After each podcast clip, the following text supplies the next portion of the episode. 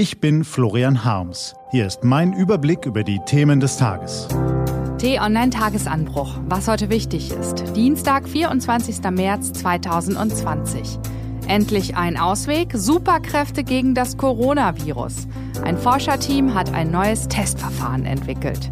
Gelesen von Ivi Strüving.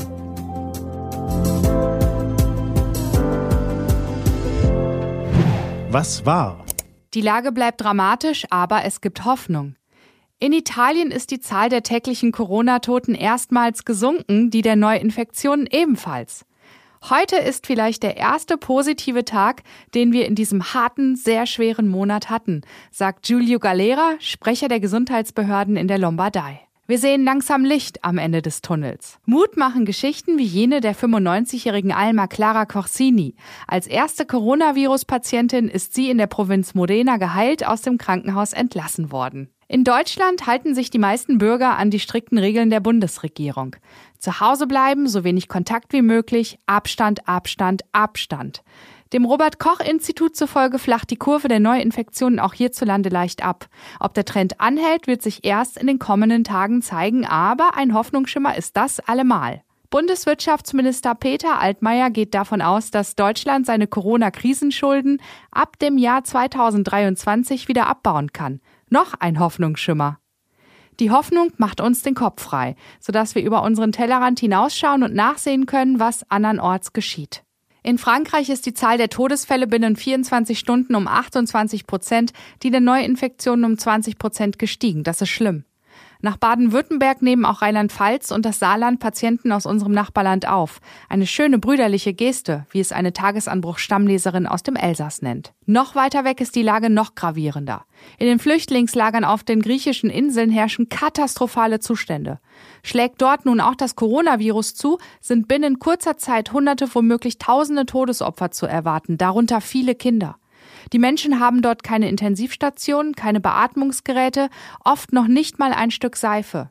Die Elendslager für Flüchtlinge an der EU-Außengrenze müssen evakuiert werden, und zwar sofort. Deutschland sollte seiner humanitären Verpflichtung nachkommen und sofort beginnen, notleidende Kinder und deren Familien auszufliegen, damit es auch auf Lesbos wenigstens ein bisschen Hoffnung gibt.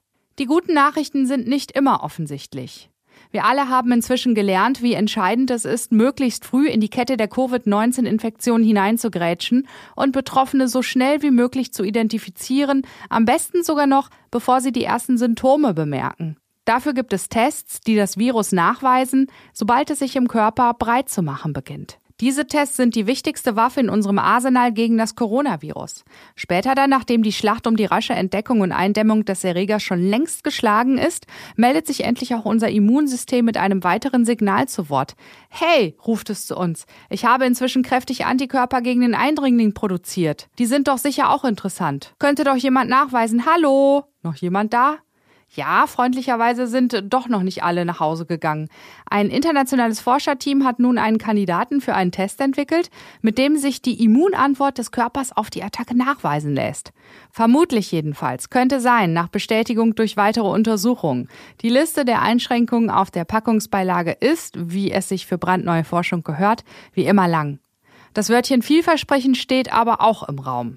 Wenn sich die Ergebnisse bestätigen, was kann der tolle Test dann tun? Und sagen, dass jemand früher mal krank war, nachträglich. Wenn nicht einmal mehr der kleinste Rest des Virus im Körper steckt. Das ist eine Nachricht, über die wir uns heute freuen können, die uns Hoffnung geben darf.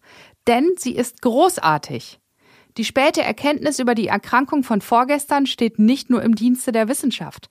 Klar, wenn wir uns im Nachhinein ein Bild über die Verbreitung des Virus machen können, lässt sich man schwierige und umstrittene Frage klären, zum Beispiel wie infektiös und auch wie tödlich Covid-19 denn nun wirklich ist. Wer als amtlich geprüfter Ex-Infizierter die Straße betritt, hat Superkräfte. Er oder sie ist gegen die Plage unserer Tage dann gefeit. Er ist immun kann nicht mehr infiziert werden und steckt auch selbst niemanden an. Wer in einem medizinischen Beruf arbeitet, kann sich gefahrlos um Erkrankte kümmern und in der riskanten, keimüberfluteten Umgebung einer Krankenstation die Staffette von jenen übernehmen, die sich bis dahin mit immer knapper werdenden Schutzanzügen durchschlagen mussten. Kann seiner Arbeit wieder nachgehen, den Betrieb und die Versorgung aufrechterhalten, ob im Hospital oder an der Supermarktkasse.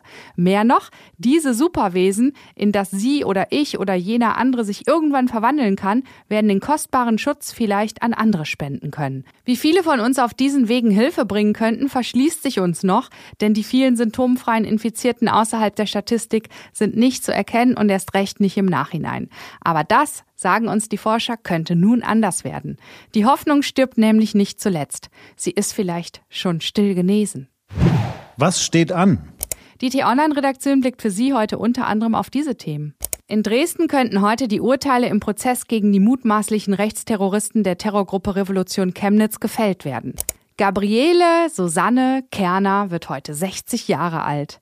Happy Birthday, Nena! Seh die Welt in Trümmern liegen, hab einen Luftballon gefunden. Denk an dich und lass ihn fliegen.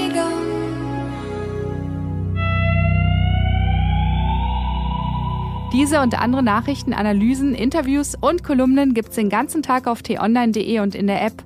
Das war der T-Online-Tagesanbruch vom 24. März 2020. Den Podcast gibt's auch auf Spotify. Einfach nach Tagesanbruch suchen und folgen.